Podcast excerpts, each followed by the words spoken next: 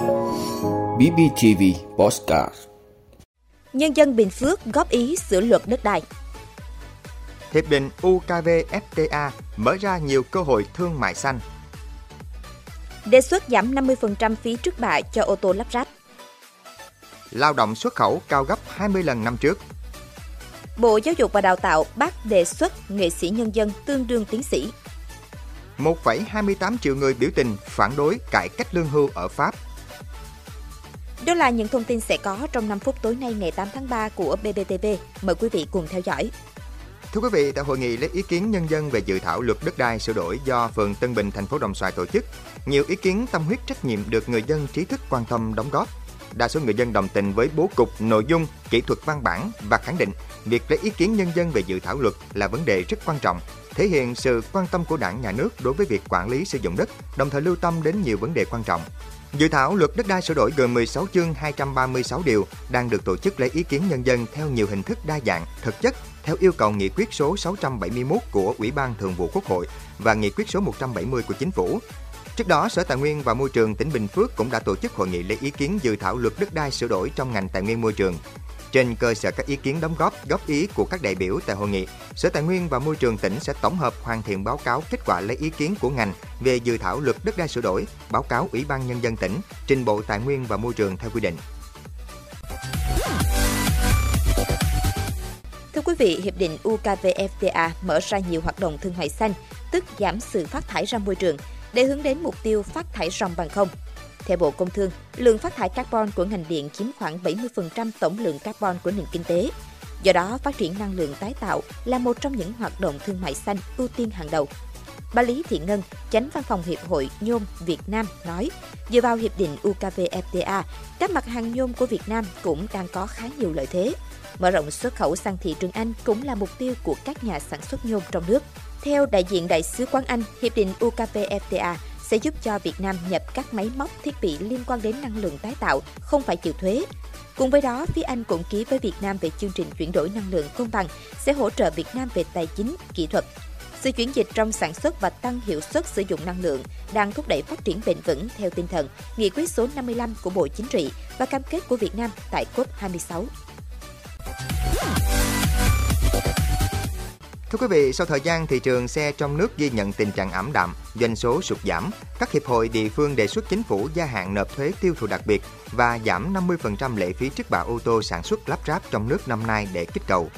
Cụ thể, hai giải pháp được các hiệp hội địa phương đưa ra để kích cầu thị trường là gia hạn nộp thuế tiêu thụ đặc biệt trong năm 2023 và giảm 50% lệ phí trước bạ.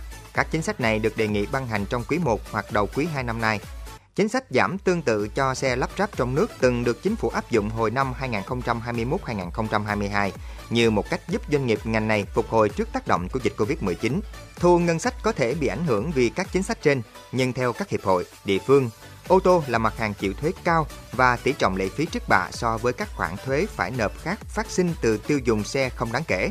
Vì thế, tổng thu ngân sách nhà nước vẫn được đảm bảo bởi các khoản thuế, phí và lệ phí phát sinh khi người mua đăng ký sở hữu xe, như thuế VAT 10%, thuế tiêu thụ đặc biệt từ 35 đến 60%, chi phí cấp biển đăng kiểm lần đầu.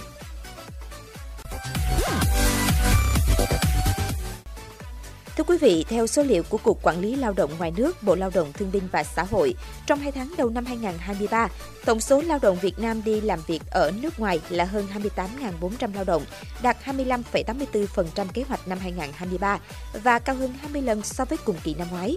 Trong đó, thị trường Đài Loan Trung Quốc tiếp nhận với số lượng lớn nhất là hơn 14.600 lao động, Nhật Bản gần 12.500 lao động, Singapore 250 lao động, Trung Quốc 239 lao động.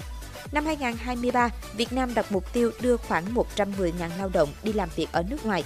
Trong đó, mục tiêu hướng đến là tiếp tục giữ vững các thị trường tiếp nhận lao động truyền thống và mở rộng để tăng dần số lượng lao động Việt Nam đi làm việc tại một số quốc gia châu Âu trong các ngành nghề mới với công việc ổn định, thu nhập cao.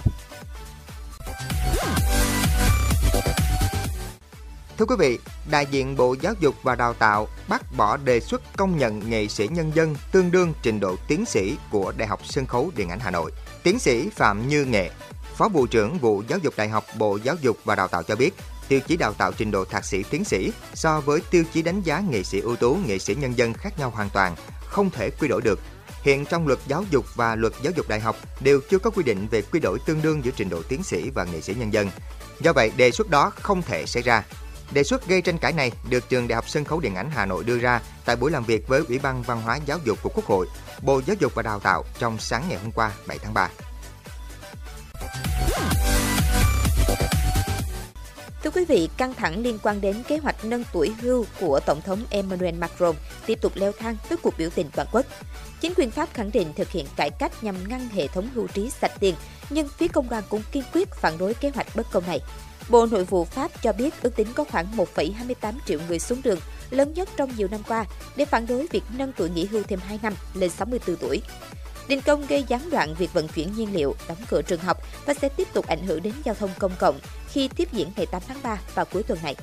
Theo AFP, khoảng 39% công nhân tại công ty điều hành đường sắt nhà nước SNCF tham gia đình công. Các tuyến xe buýt và tàu điện ngầm ở các thành phố lớn bị ảnh hưởng, cũng như các hãng hàng không với 30% chuyến bay bị hủy. Khoảng 24% nhân viên nhà nước ngừng làm việc và nhiều trường học đóng cửa khi giáo viên tổ chức đình công.